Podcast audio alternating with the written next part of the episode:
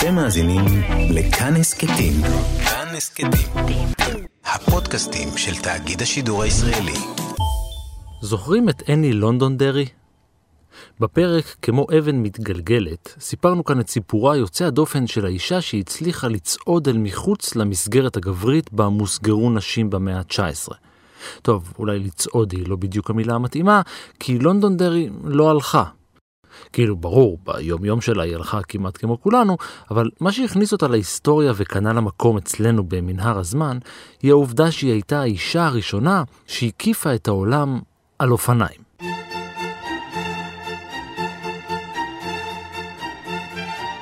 אם לא שמעתם את הפרק, לכו להאזין. לא רק שתגלו שהיא בכלל לא הייתה אני לונדונדרי, אלא אני כהן קופצ'ובסקי, ולא רק שתגלו שכל הסיפור שלה היה מסע יחסי ציבור, ולא רק שהיא רימתה לאורך כל הדרך, תגלו גם שכל הסיפור הזה התחיל בהתערבות. ב-1894 נתקלה אנני בהתערבות של שניים מעשירי בוסטון. האחד, הרופא דוקטור אלברט רידר, והשני, קולונל אלברט פופ, שהיה בעלים של חברה לייצור אופניים. הם התערבו על למעלה מעשרת אלפים דולר, האם אישה יכולה לעמוד באתגר, לצאת למסע, להקיף את העולם ב-15 חודשים ולסיים את המסלול ברווח של 5,000 דולר. התערבויות כאלה היו נפוצות באותם הימים, ואנשים היו עושים הרבה מעשים מטופשים רק כדי להכריע בהתערבויות מהסוג הזה. אז גם אני שלנו עשתה את זה. שוב, באמת, לכו להאזין לפרק. בכל מקרה, התערבויות מהסוג הזה קיימות עד היום, רק שהיום קוראים לזה אתגר המשהו. אתגר אחד שכזה, התערבות כזאת, התרחשה בתחילת המאה ה-20, וכפי שיכולתם כבר להבין משם הפרק הזה, היא גרמה למורה אחד מרומניה לצאת למסע רגלי שהסתיים בהקפת העולם.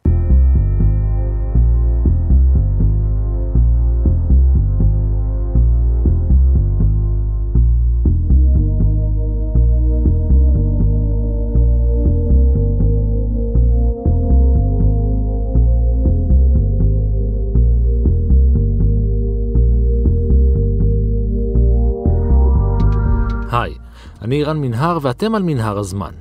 מדי פרק אנחנו מספרים לכם על מקרה שקרה בעבר מזווית שכנראה עוד לא הכרתם. העונה הזאת של מנהר הזמן מורכבת כולה מסיפורים שאתם, המאזינים, שלחתם.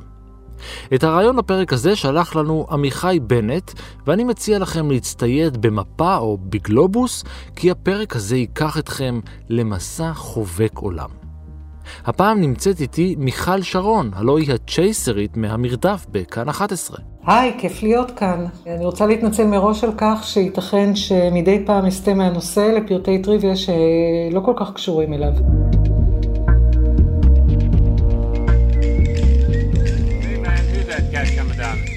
but it sounds to me like that wicked man with the bone. Sure having himself a ball. בטוח שמעתם או ראיתם פעם את קבוצת הכדורסל האמריקאית הרלם גלוב טרוטרס.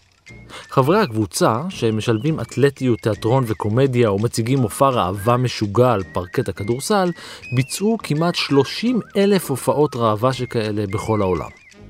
הם התחילו בשיקגו בשנת 1926 כקבוצה שכזאת, שחבריה היו אפרו-אמריקאים בלבד.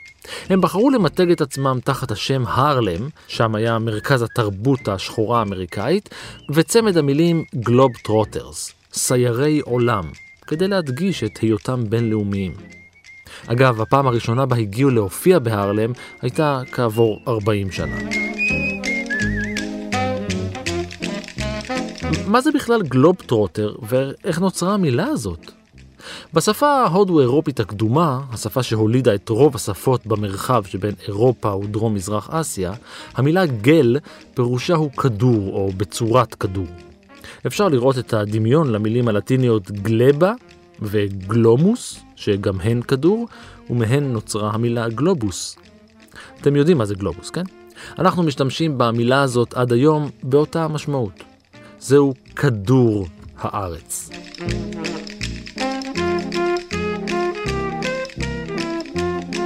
באותה שפה הודו-אירופית עתיקה השתמשו במילה דרה על מנת לתאר ריצה או מנוסה.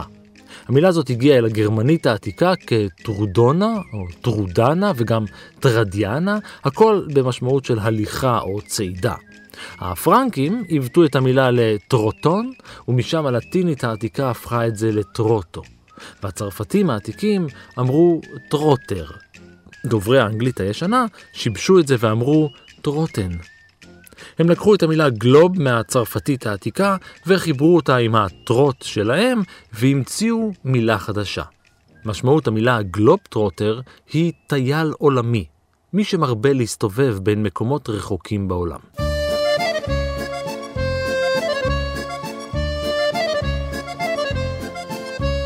ועל בסיס המילה החדשה הזאת, ובלי שום קשר ל Harlem Globetrotters, נולד בצרפת מועדון שהקדיש את כל כולו לטיולים בעולם. קראו לו Touring Club de France, והוא היה מועדון חברים פריזאי שנוסד על ידי פנאטים של אופניים, אבל לא סתם אופניים, אלא ולוסיפד, אלה שיש להם גלגל ענק מקדימה וגלגל פצפון מאחורה? ולוסיפד הוא שם כללי לאב טיפוס של אופניים.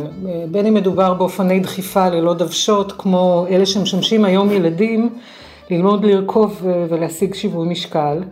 הם בעצם נקראו célérifère, ואולי הומצאו ב-1792 על ידי רוזן עלום, שאף אחד לא יודע מי הוא ומה הוא, בשם דה סיברק, שהאגדה מספרת שהוא רכב עליהם בגנים של פלה רויאל בפריז. ולוסיפד יכול להיות גם אופניים עם דוושות, למשל דוושות על הגלגל הקדמי. הדגם הראשון שנקרא באופן רשמי אופניים הוא ה-high wheeler, זה עם הגלגל הענק הקדמי. הם היו פופולריים בשנות ה-70 וה-80 של המאה ה-19, וכל הדגמים האלה התגלגלו בסופו של דבר לדגמי האופניים המוכרים לנו היום.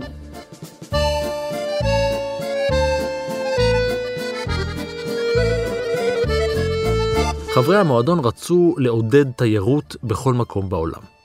בין השאר, נהג ה Touring Club de France לחלק פרסים כספיים למטפסי הרים מיומנים ששימשו כמדריכי טיולים באזורים הרריים.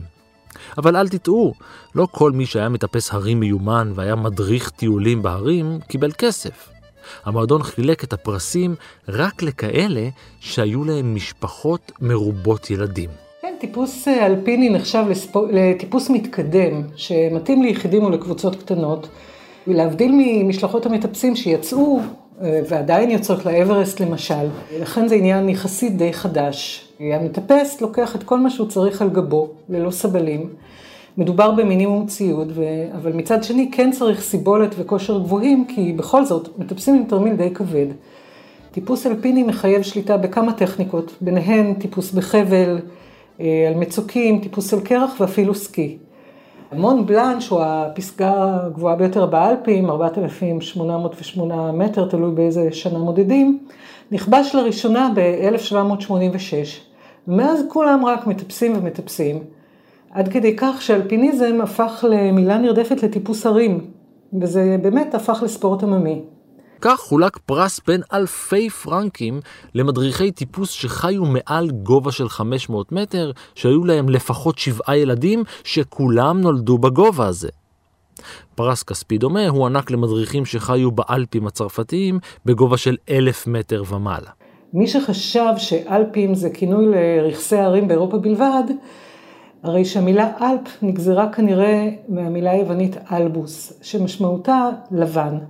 ולכן ישנם אלפים בעוד ארצות, אה, בסקוטלנד, ביפן, אפילו באוסטרליה. מטפס ההרים הישראלי המפורסם ביותר הוא דורון הראל, שהיה הישראלי הראשון על פסגת האברסט ב-1992, והראשון שעשה את אה, שבע הפסגות. זה אומר הפסגה הגבוהה בכל יבשת. בשנת 1908 הודיע המועדון על פרס חדש, 100 אלף פרנק. וואו, זה כבר חתיכת סכום. ואכן, לא כל אחד יכול היה לקבל את הפרס. היו לו תנאים. בעצם, היה לו תנאי אחד. מי שיזכה בכסף, יהיה מי שיצעד ברחבי העולם לאורך 100 אלף קילומטר.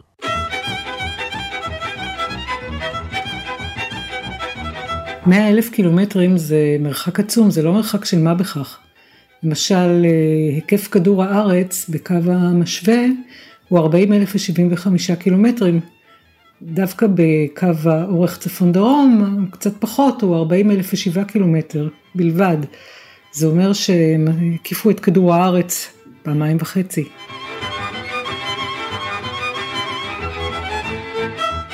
מאה אלף פרנק שווים כיום לחצי מיליון דולר או אירו. כדי לעודד טיילנות כמובן במקומות אקזוטיים וכתיבת חוויות לעיתוני התקופה, התיאוריה שלי שזה למכור עיתונים. במאה ה-19 ואחר כך גם בתחילת המאה ה-20 היה מקובל לפרסם ספרי הרפתקאות בהמשכים בעיתונים. זה עזר אה, למכירות יותר מסיפורי חדשות. אלה היו סדרות הטלוויזיה של התקופה ההיא. למשל, מסביב לעולם ב-80 יום של ז'ול ורן, התפרסם לראשונה כסיפור בהמשכים בעיתון צרפתי. והוא לא היה ראשון, היו סופרים רבים לפניו, בלזק, פלובר, שמדאם בוברי שלו פורסם, אה, אלכסנדר דומה האב, שמונטי קריסטו פורסם. כבר ב-1844, במשך שנה וחצי, בז'ורנל דה דבת. זה הלך יד ביד עם הקולוניאליזם. האדם הלבן האירופי והנאור מבקר במקומות אקזוטיים, נפגש עם ילידים בורים, מלמד אותם קדמה. אה, כמובן שאלה היו דמי אימפריאליזם ותחילת תנועת הלאומיות, שהייתה השתחררות של עמים אה, מאימפריות והכרזה על עצמאות מדינית, ונזכיר פה רק את אביב העמים בין השנים 1848 ו-1849. האתגר הגיע כמעט משום מקום אל ארבעה סטודנטים עניים שחיו ולמדו באותו הזמן בפריז. כל הארבעה, פאול פירבו, גיאורג נגרנו, אלכסנדרו פסקו ודומיטרו דן, היו סטודנטים זרים מרומניה.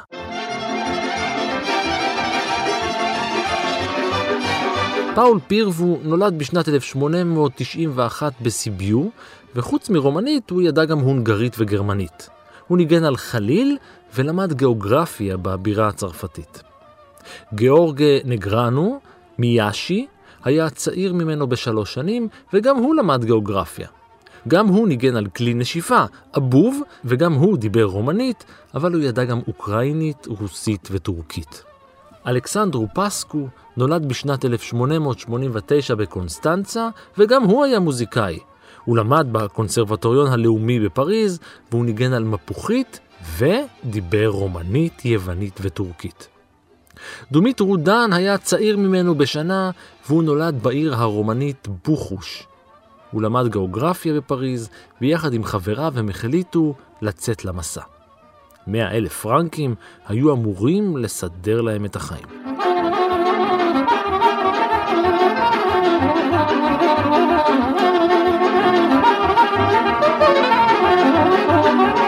הם החליטו להיענות לאתגר תוך שימוש בכסף ובמשאבים שלהם. בכל זאת, הם עבדו לפרנסתם, שילמו על הלימודים מכיסם הפרטי, וכל מה שהיו צריכים זה קצת להתכונן. אז הם חזרו לרומניה לעשות סידורים.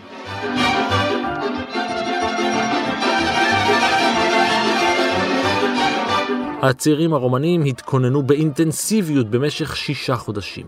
הם תרגלו את השפות שלהם, למדו וחיזקו את הגיאוגרפיה שלהם, השתלמו בניווטים והתאמנו במשקולות במשך כמה שעות מדי יום. הם יצאו לאימונים יומיים בהליכה. בכל יום צעדה החבורה 45 קילומטרים על פני הרים, גבעות ומישורים.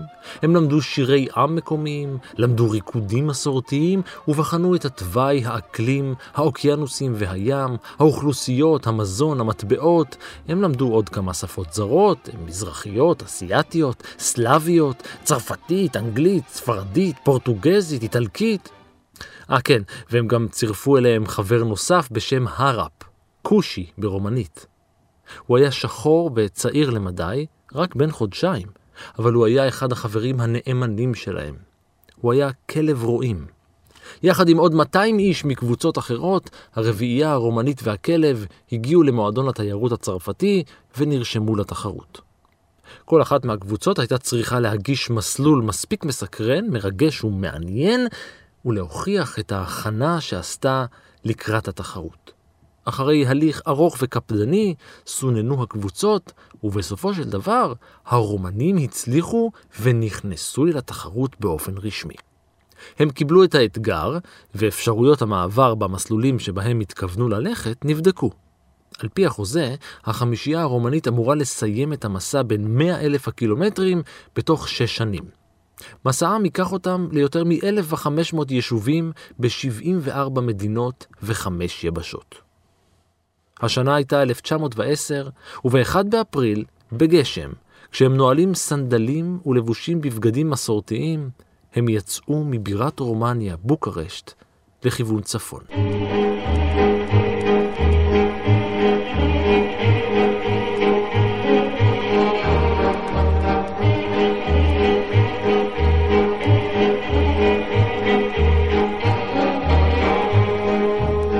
ב-1 באפריל, במקביל לעזיבתנו, מזג האוויר נעשה חשוך, והתחיל גשם קל. סיפר דומית רודן, ארבעתנו היינו לבושים בתלבושות לאומיות ונעלנו סנדלים. גם חברנו הנאמן, הרב. השארנו את בוקרשט מאחורינו, ופנינו ברגל לכיוון פלוישתי. על גבם נשאו כל הארבעה מטען במשקל של כעשרה קילוגרם, שהיה בעיקר תיקי גב, בגדים, אקדחים, מצלמות, משקפיים, כלי נגינה ופנסים. אחרי שלושה ימים הגיעו אל ברשוב והמשיכו משם אל פלוישתי. פלוישתי היא עיר אה, שיש בה דבר אחד שאין בערים אחרות באירופה, יש בה נפט. אה, יש נפט באירופה, ברוסיה, נורבגיה כמובן, אפילו באנגליה ובדנמרק, אבל במרכז אירופה יש רק בפלוישתי. במלחמת העולם השנייה הנפט שלה הלך כמובן לצורכי גרמניה והצבא הנאצי. וזו גם הסיבה שהעיר וסביבתה היו יעד לתקיפות מרובות של בעלות הברית, שהרבה פעמים גם הכניסו את הצבא הנאצי לבעיה. בפלוישט הייתה תמיד קהילה יהודית שידעה רדיפות, עלילות דם, אבל היא לא נודעה כמרכז רוחני או דתי יהודי. ראוי לציין את אחד האירועים המשמעותיים בהיסטוריה היהודית של פלוישט, וזה קרה בזמן שהאדמו"ר, הרב דוד פרידמן, שהיה ראש חסידות שפיקוב, קבע את מושבו בה. הוא הוצא להורג בתקופת השואה ב-1940 בתואנה של בגידה במשטר.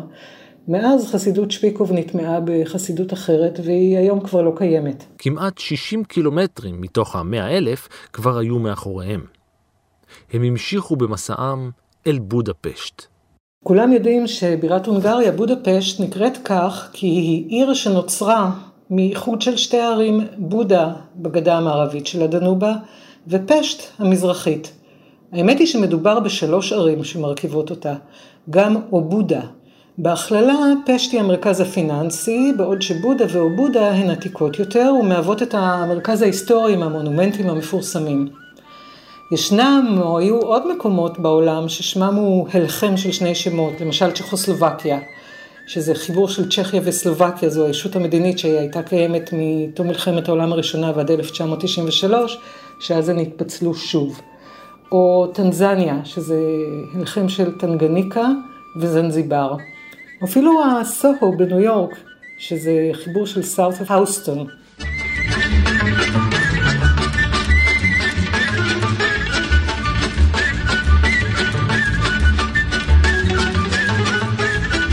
אחרי הביקור בבודפשט המשיכה החבורה והגיעה ביממה אחת לווינה. על מנת לפרנס את עצמם ולהרוויח כסף שישמש אותם בהמשך הדרך, הם קיימו כנסים ומופעים קטנים, בהם שרו ורקדו את מיטב המסורת הרומנית.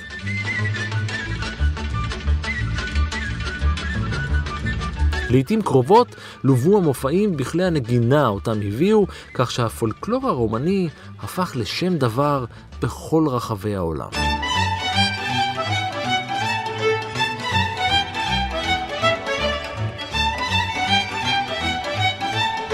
כולם נדהמו מהיופי שבשירים והריקודים האלה, שחזר דומיטרו. ופעמים רבות אנשים ביקשו שנחזור על ההופעה. הם חזרו על הרוטינה הזאת בכל עיר בירה או עיר גדולה אליה הגיעו. מווינה הם המשיכו אל הבירה הגרמנית, ברלין, וגם שם ייצגו את רומניה.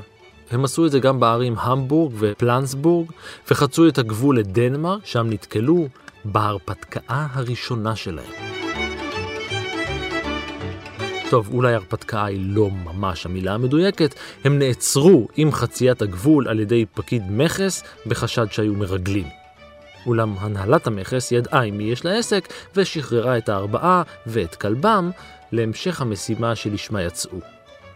הם המשיכו במסע הרגלי שלהם אל אוסלו, משם הגיעו אל קריסטיאנסנד. קריסטיאנסנד, קודם כל היא נקראת על שם אה, קריסטיאן, מלך נורבגיה דנמרק.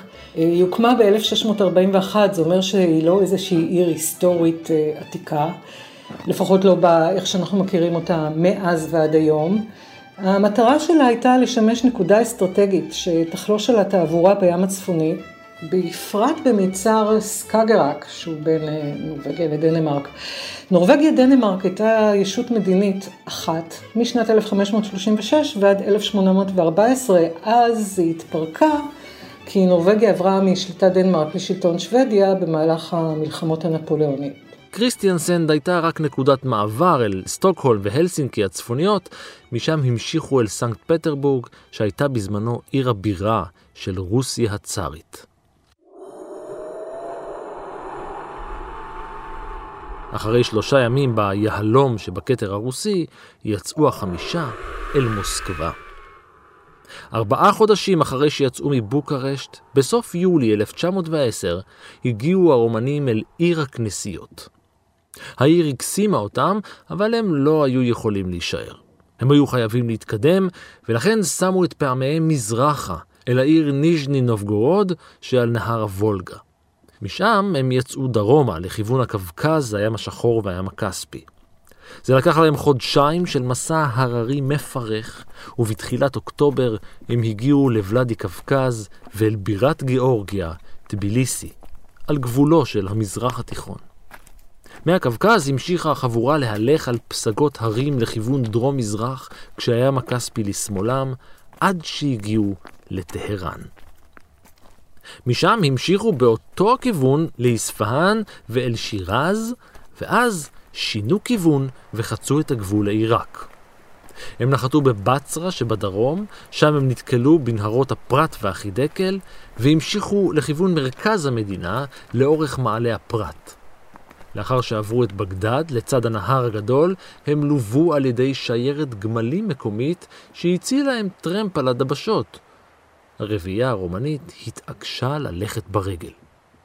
והם המשיכו והמשיכו במרחבי אשם עד שנעצרו בחלב שבסוריה.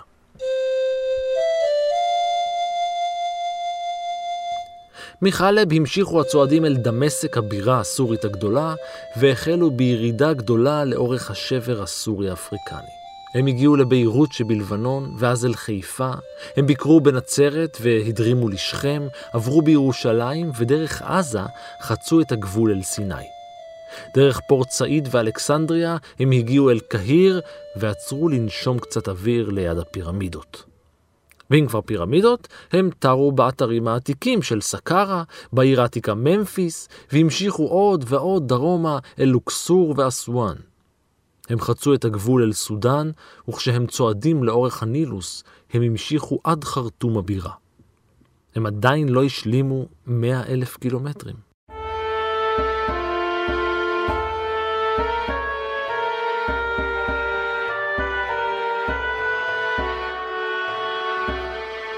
המסע באפריקה היה קשה במיוחד, והוא רק התחיל. החום הגדול שרף את עור פניהם, והחול את רגליהם. הסנדלים שלהם שינו את צורתם והם התקדמו בקושי רב. מתחת לקרני השמש הבוערות הם צעדו במשך 18 יום דרך המדבר ועל גבול הסהרה. סופות חול מזדמנות חסמו את דרכם ואיימו לקבור אותם, המים והאספקה הלכו ונגמרו.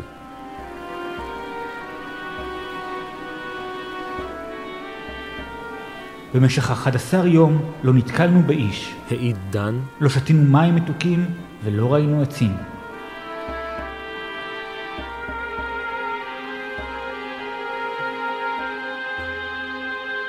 מחרטום המשיכו הגלובטרוטרים הרומנים לאריתריאה, שם הם סימנו עוד וי כשהגיעו לאסמרה ונכנסו אל קרן אפריקה. זה היה הרגע בו היו חייבים לנוח קצת. לאחר המנוחה חצו את הים לכיוון ערב הסעודית. הם עגנו באזור החיג'אז, הגיעו אל העיר ג'אדה והמשיכו למכה רק כדי לחזור לחוף הים של ג'אדה. משם הם המשיכו בהליכה עד עדן שבתימן, שם חצו שוב את ים סוף אל אפריקה. ג'יבוטי, אתיופיה, אדיס אבבה, הרי אחמר, מוגדישו, מומבסה שבקניה כבר הייתה באופק, הם המשיכו משם לטנגה ולדר א-סלאם שבטנגניקה, ואז הלכו עוד אלף קילומטרים למוזמביק ולמדגסקר, שם חצו את האי בקושי רב ועצרו בנמל תומסינה. ושם, בנמל המזרחי של אפריקה, הם עלו על ספינה שלקחה אותם עד החוף הדרומי של אוסטרליה.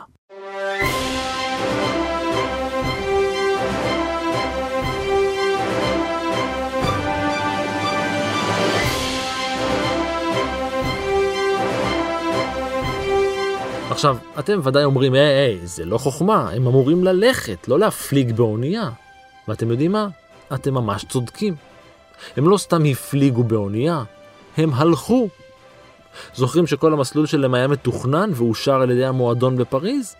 אז לפי ההסכם, הטיילים הרומנים צעדו על סיפוני האונייה במשך עשר שעות בכל יום, ומכשירים מיוחדים מדדו את הצעדים שלהם ואת המרחק שעברו מדי יממה.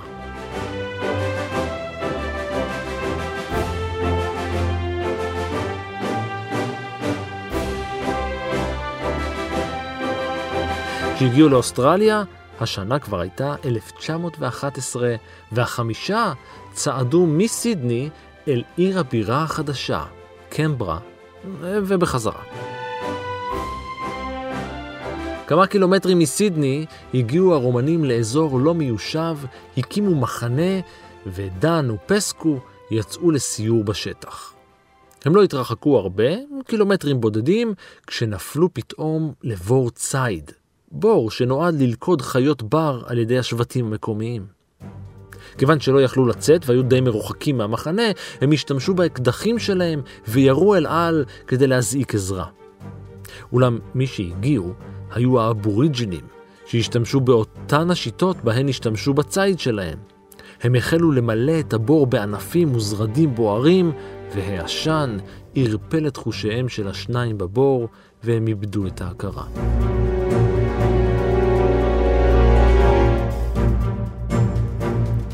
כשהתעוררו, הם גילו כי האבוריג'ינים קשרו אותם בחבלים במחנה, והשבט היה בעיצומו של משתה גדול סביב מדורה.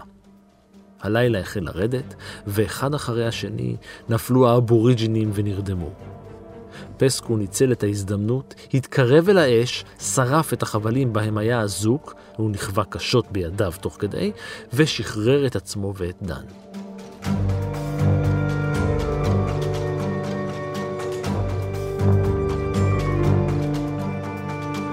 השניים נמלטו וחזרו אל החברים המודאגים במחנה שלהם. לאחר האירוע הזה הם הלכו לניו סאוט ווילס, לגוספורד ולניו קאסל, הגיעו עד בריסביין ומשם לניו זילנד, שוב בהפלגה, רק כדי להפליג ממנה לתת יבשת ההודית. הפלגה שכזאת אורכת זמן, זמן בו הם לא הפסיקו לצעוד כמובן, ובדרכם להודו עצרו בכמה וכמה מקומות. הם הלכו בפפואה גינאה החדשה, הם צעדו בג'אווה ובבורנאו. הם פסעו על אדמת קוצ'ין ובבורני, הם צעדו בפיליפינים ובסינגפור, וסיירו בסרי לנקה ובקולומבו. כל עצירה שכזאת, כל עיר אליה הגיעו במהלך מסעם הרגלי, כל אתר בו צעדו, כולם היו עוד חוליה בשרשרת בלתי נגמרת של כתבות, ידיעות, מבזקים וסיקור תקשורתי הולך וגדל. הם לא ידעו את זה כמובן, לפחות לא עד שהגיעו להודו. כשהגיעו למומבאי בחודש יולי 1911, חיכו להם המוני בני אדם. הם התאכסנו בבית מלון יוקרתי והוזמנו לבלות יומיים בארמונו של הראג'ה העשיר, שרצה לשמוע את כל מה שהיה להם לספר. אחרי סעודה חגיגית, הם התפצלו. דן, נגרנו ופירבו יצאו לקניות, ואילו פסקו נותר לספר לראג'ה ולשאר האורחים את מעלליהם. הארוחה החגיגית הפכה למסיבת אופיום, וכשחזרו השלושה, הם גילו שפסקו מאולף. הם עוררו אותו, אולם הוא שב והתעלף. הוא התעורר בעוד כמה שעות, הרגיע אותם הראג'ה, יהיה בסדר. אבל כמה ימים לאחר מכן, רופא הארמון קבע את מותו.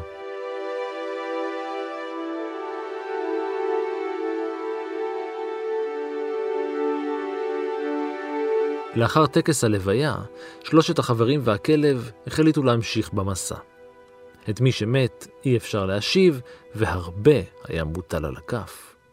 הם עדיין לא השלימו את מאה אלף הקילומטרים.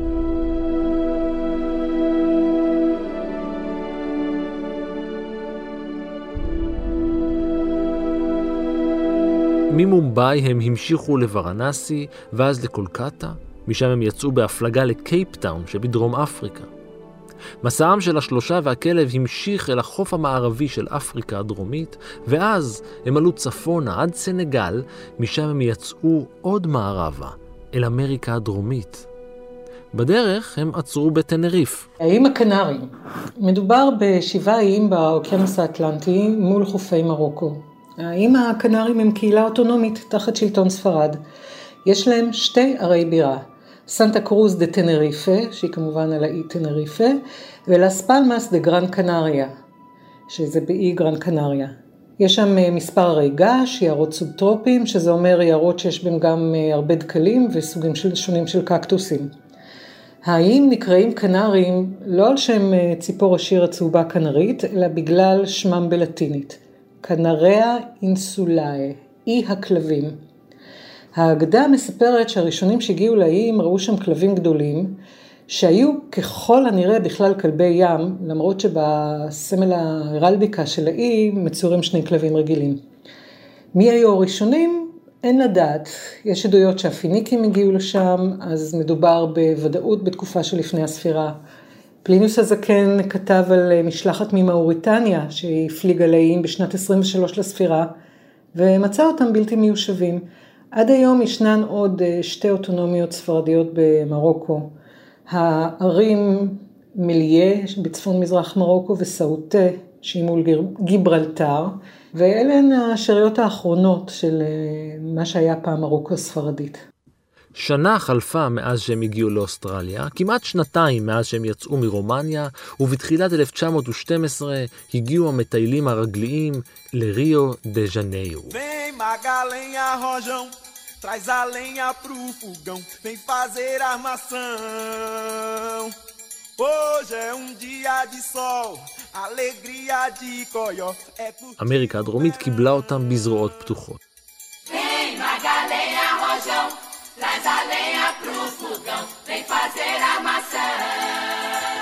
כמו בהודו, גם בברזיל המתינו להם המון אנשים. מופעי השירה והריקודים שלהם היו הצלחה של ממש, ובעוד הם עוברים ממדינה למדינה בכל רחבי אמריקה הלטינית, הם החלו גם לתת הרצאות על קורות חייהם בשנות המסע הרגלי.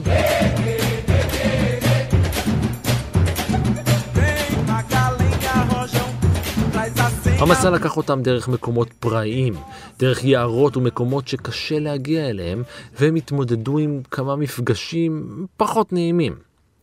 תומית רודן, למשל, בילה באקוודור יממה עם שבט ילידים שנהגו לכרות ולחנות את הראשים של האויבים שלהם. באותה המדינה הוא גם נעקץ על ידי חרק משונה ונאלץ לעבור ניתוח ללא הרדמה בידי מישהו שהגדיר את עצמו רופא, אבל הוא כנראה לא היה. מאמריקה הדרומית יצאו שלושתם להפלגה אל סן פרנסיסקו. הם לא נשארו בה הרבה, שלוש שעות בלבד הספיקו להם, והם המשיכו למזרח אסיה. מנמל יוקוהמה הם הלכו לטוקיו, ואז הם הפליגו מהאיים היפנים אל סין.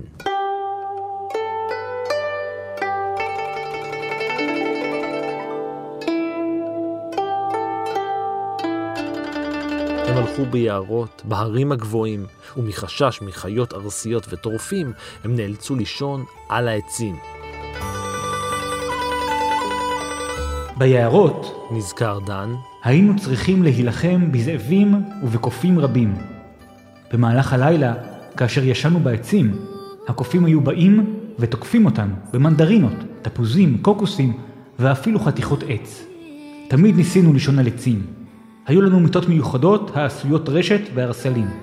בארצות שהטמפרטורות בהן גבוהות, 40 מעלות צלזיוס או יותר, ניסינו ללכת במשך הלילה עם לפידים דולקים, כדי להפחיד את החיות. למעלה מחודש הלכו במשעולים המסוכנים, בשבילי הרים צרים ובדרכים עקלקלות לצד תהומות עמוקות. באחד הערים, בעוד החבורה הולכת בטור על הרי נאן לינג, החליק גיאורג נגרנו ומעד. הוא נפל אל תוך נחל שזרם מתחתיהם.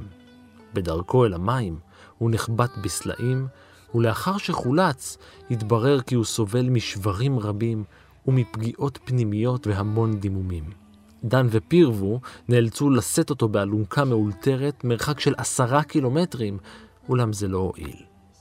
למחרת, מת נגרנו.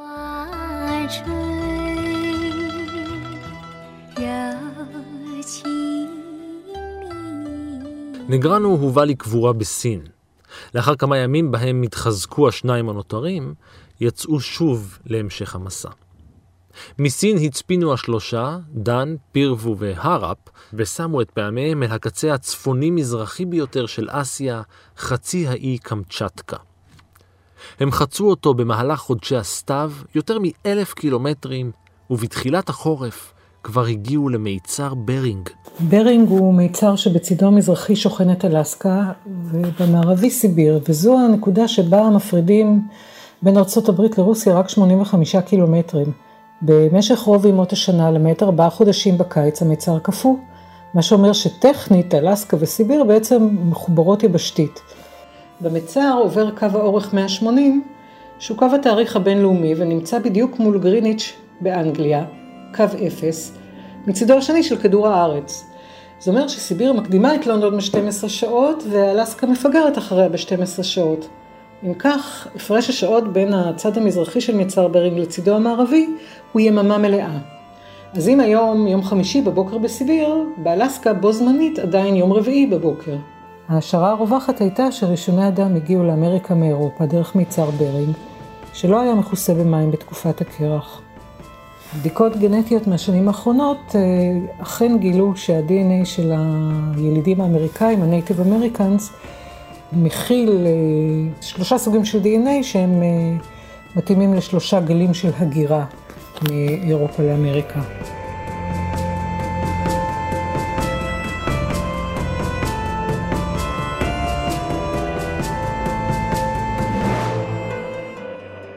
הראפ הנאמן הזה עשה לנו שירותים נהדרים. הוא היה מסמן כל סכנה שהתקרבה, והוא משך את המזחלת שלנו, שהייתה מלאה אוכל ומזוודות, על קרח. החורף שהתחיל הקפיא את מי הים והקרחונים הלכו והתעבו. הטמפרטורות צנחו במהירות מקפיאה וירדו הרחק הרחק מתחת לאפס. שני החברים והכלב הבחינו באופק בעשן שחור וסמיך. חיפוש במפה הראה להם שהם מתקרבים למיצר ברינג. הם הרימו את המשקפת וראו מולם ספינה שנלכדה בין הקרחונים המתגבשים. זו הייתה ספינה הולנדית שעצרה בדרכה לאינדונזיה.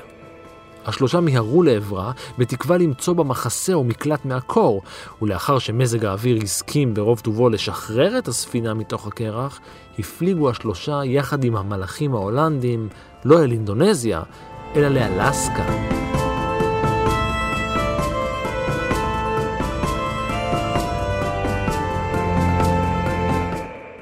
ושם מזג האוויר היה קר במיוחד, מינוס 37 מעלות צלזיוס.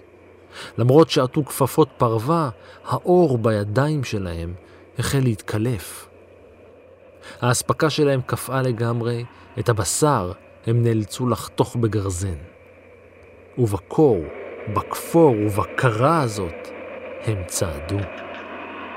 הם כוסו בשלג עד המותניים, והם התקדמו כשהם חופרים את דרכם בשלג. הרפ הנאמן נקשר למזחלת קטנה וסחב את הציוד של דן ופירבו.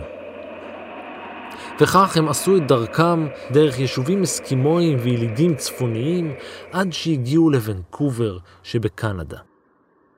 עכשיו, זה די מובן וצפוי שאחרי שנתיים ומשהו בדרכים, הרגליים שלהם קצת יכאבו, אבל הרגליים של פירבו כאבו ממש. למרות זאת, השלושה המשיכו דרומה, לאורך חוף האוקיינוס השקט. הם הגיעו לארצות הברית, לסיאטל, לפורטלנד ולסן פרנסיסקו, ובכל מקום, כרגיל, הופיעו והרוויחו כסף.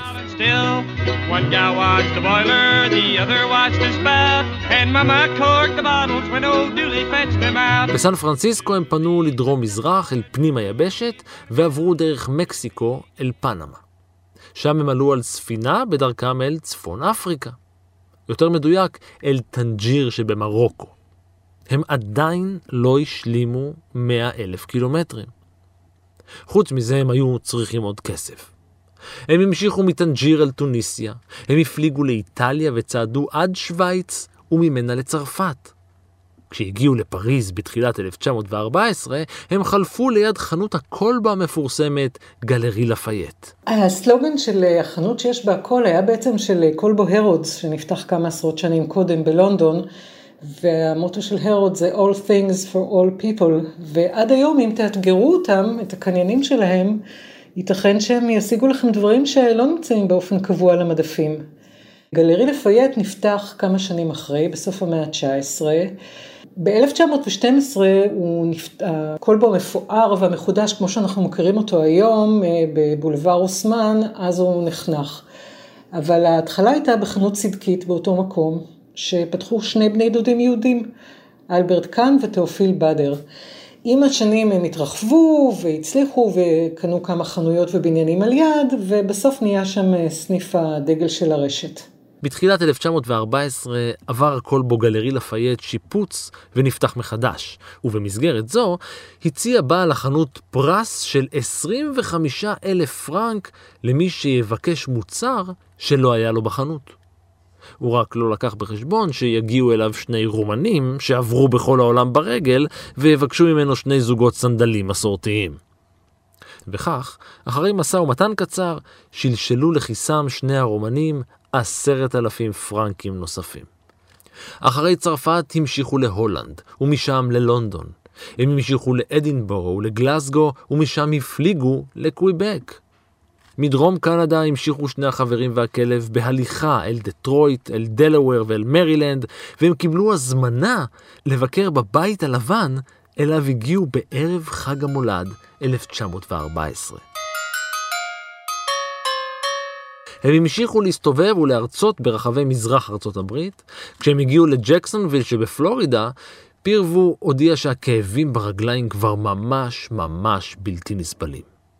רגליו היו נפוחות מאוד מהפגיעה הקשה שהם חוו בסיביר ובאלסקה, ורופאים שבדקו אותו החליטו כי לא רק שאסור לו להמשיך וללכת, הם חייבים לכרות את רגליו מהברכיים ומטה. הם עדיין לא השלימו מאה אלף קילומטרים. פאול פירבו זנח את התחרות ונשאר בארצות הברית יחד עם האראפ הכלב. הפרידה מהראפ הייתה כואבת מאוד, ולא יכולתי להסביר לו שאני עומד לנטוש אותו לנצח. היינו רגילים לטייל יחד בערים, וטיפלתי בו כל כך טוב ונתתי לו מהאוכל שלי. כשראה שאני מחבק את פירבו, ושלשנינו היו דמעות בעיניים, הראפ שלנו נבח ורצה לעקוב אחריי. השארתי את הכלב ונשארתי לגמרי לבד. דומית רודן המשיך לצעוד לבדו. הוא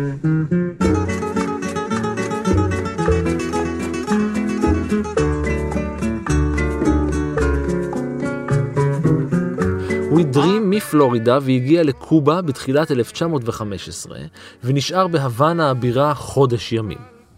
בעוד באירופה משתוללת המלחמה הגדולה, האירופי היחיד שנותר במסע המשיך אל האיטי, ג'מייקה, פוארטו ריקו, ברבדוס, ונצואלה, ליסבון וספרד, שם קיבל מידיו של המלך אלפונסו השלישי מדליה וגם צ'ק שמנמן.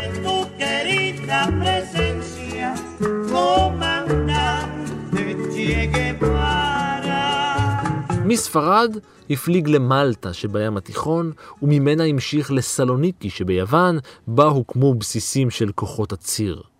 כשהגיע דן, נתפסו עליו עיתונים מרחבי העולם כולו, מזכרות שהוא אסף מהדרך, אולי הוכחות למסעו. הקצין הבריטי שבדק אותו היה משוכנע כי מדובר במרגל גרמני. דן כבר עבר יותר מ-90 אלף קילומטרים, אבל זה לא ממש עניין מישהו. במלחמה, כמו במלחמה, דן נשלח ללונדון לחקירה. רק בסיועו של השגריר הרומני שוחרר לבסוף ויצא בספינה בחזרה אל הנקודה בה הופסק המסע הרגלי שלו. אלא שבמלחמה, כמו במלחמה, הספינה שלו נפגעה מטורפדו גרמני. הוא היה בין הניצולים והצליח להגיע לסלוניקי.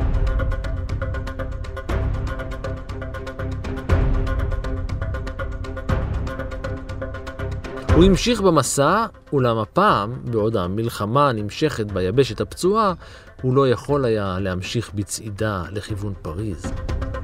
עד 1 באפריל 1916, בדיוק שש שנים לאחר שיצא לדרך, דומית רודן הגיע לבוקרשט שוב לאחר שהלך 98,300 קילומטרים. כולם נשקו אותי וכולם בכו כשחזרתי לארץ במצב טוב. ראש העיר, עורכי דין, קצינים מבית המשפט, עובדים מהמפעלים וכן עובדים מכל המוסדות השתתפו בקבלת הפנים. באו לראות אותי ולברך אותי על שובי ועל הצלחתי.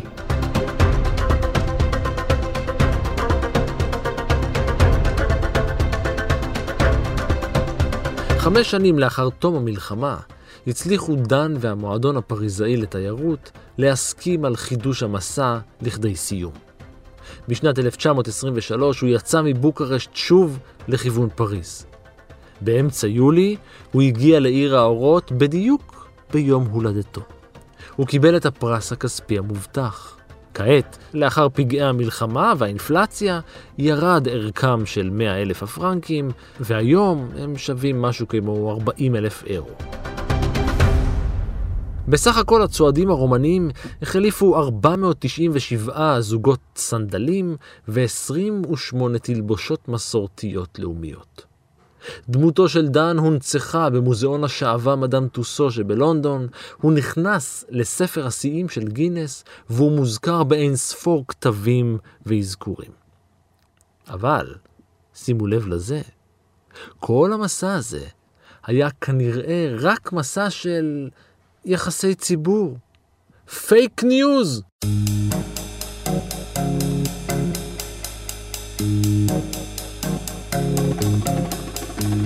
את הסיפור של דן סיפר רק דן. מועדון התיירות הצרפתי לא תיעד את האירועים כלל, אפילו לא את האתגר עצמו. גרסתו של דן סופרה בשלב מאוחר בחייו, בשנות ה-60 וה-70, והיא לא ממש טעמה למה שהוא סיפר לעיתונים בשנת 1914 בארצות הברית. מעולם לא נמצאו עדויות לגבי מרוץ בו השתתפו 200 משתתפים בינלאומיים. דומית רודן כלל לא היה באפריקה, באסיה, באמריקה הדרומית, במרכז אמריקה, באוסטרליה, ברוסיה ובאלסקה. פול פירבו לא הלך איתו מרחק של עשרות אלפי קילומטרים מרומניה. פירבו היה אמריקאי מקליבלנד, אוהיו, שם הוא פגש אותו לראשונה בשנת 1914. הם צעדו ביחד במשך שלושה חודשים בלבד. יותר מזה, פירבו לא נפצע באלסקה ולא מת בפלורידה. הוא חזר לאוהיו וחי שם עד מותו.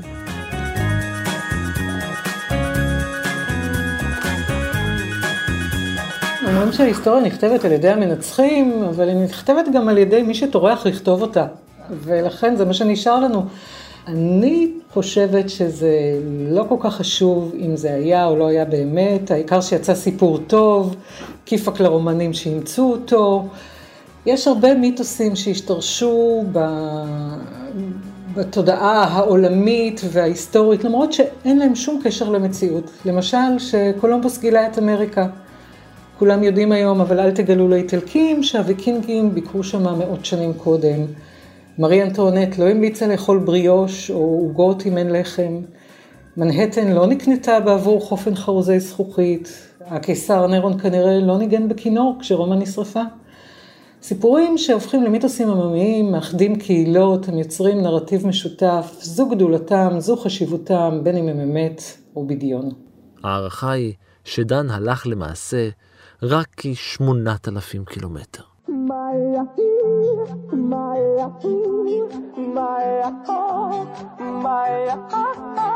ועד כאן מנהר הזמן להפעם. תודה למיכל שרון, תודה גם לאור מנהר שהלך והלך והיה על ההפקה, ולאייל שינדלר, שצעד וצעד, והיה על העריכה והקריינות. תודה גם לעמיחי בנט על הרעיון לפרק. גם אתם מוזמנים להמשיך ולשלוח לנו רעיונות לפרקים. אתם מוזמנים להמשיך ולעקוב אחריי ברשתות החברתיות, בפייסבוק ובטוויטר, להגיב, להעיר, ובעיקר להתחבר.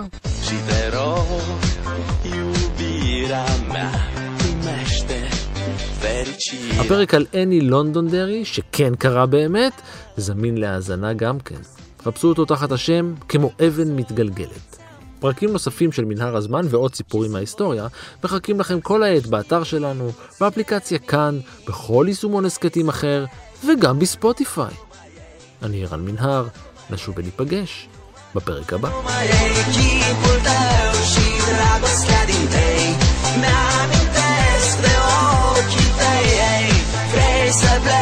Te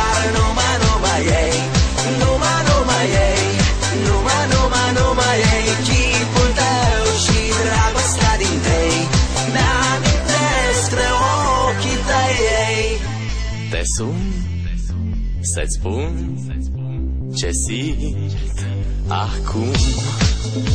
Alo, iubirea mea, sunt eu, fericirea. Alo, alo, sunt iarăși eu. Picasso, ți-am dat beat Și sunt voinic, dar să știi, nu-ți cer nimic Vrei să pleci, dar numai, numai ei. Numai, numai ei